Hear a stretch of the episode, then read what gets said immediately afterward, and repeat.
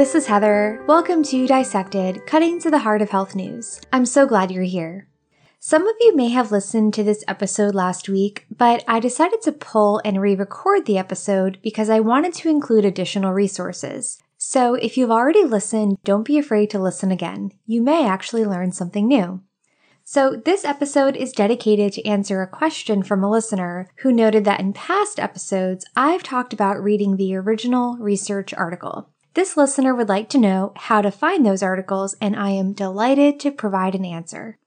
In most cases, news articles will link to the original research, but oftentimes the articles they link to are not free. This, my friend, is the dilemma about which researchers and librarians alike commiserate. Many articles are not free, and that is really bad news when you don't have a subscription to a journal or you're not interested in paying 35 to $50 an article.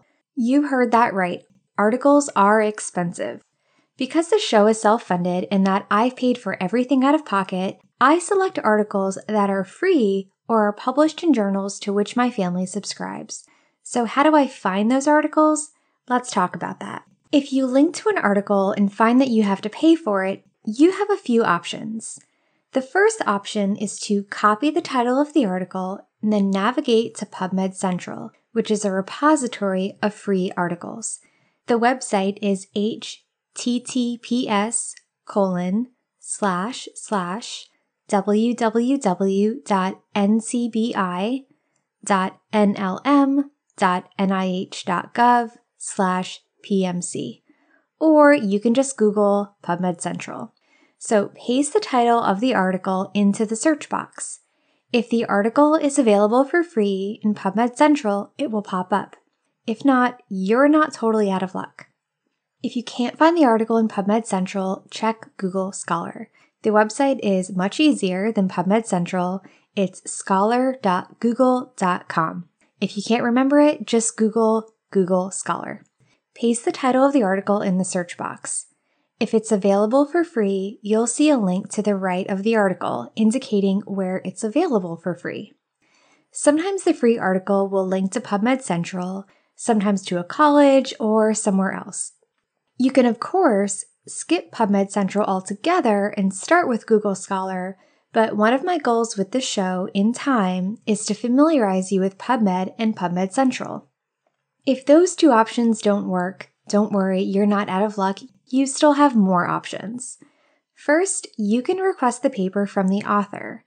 Authors conduct research and publish for the common good of the research community and are generally pretty good about supplying the full text of an article if you ask for it. Just tell them that you read a news piece that summarized the article and you're interested in reading the full text. Explain that it's not free and ask if they're willing to send you the full text. So, to do this, go back to the article and look at the author's affiliations, where you can often find the email address for one of the authors. The next way involves paying a visit to the library. Your local public library may actually subscribe to certain journals, especially those with very broad readership, such as the New England Journal of Medicine and the Journal of the American Medical Association. They may also have agreements with other libraries and may be able to obtain the articles for free or at a very low cost to you. In addition to the public library, academic libraries, which are libraries associated with colleges and universities, and hospital libraries may be able to help you get what you're looking for too.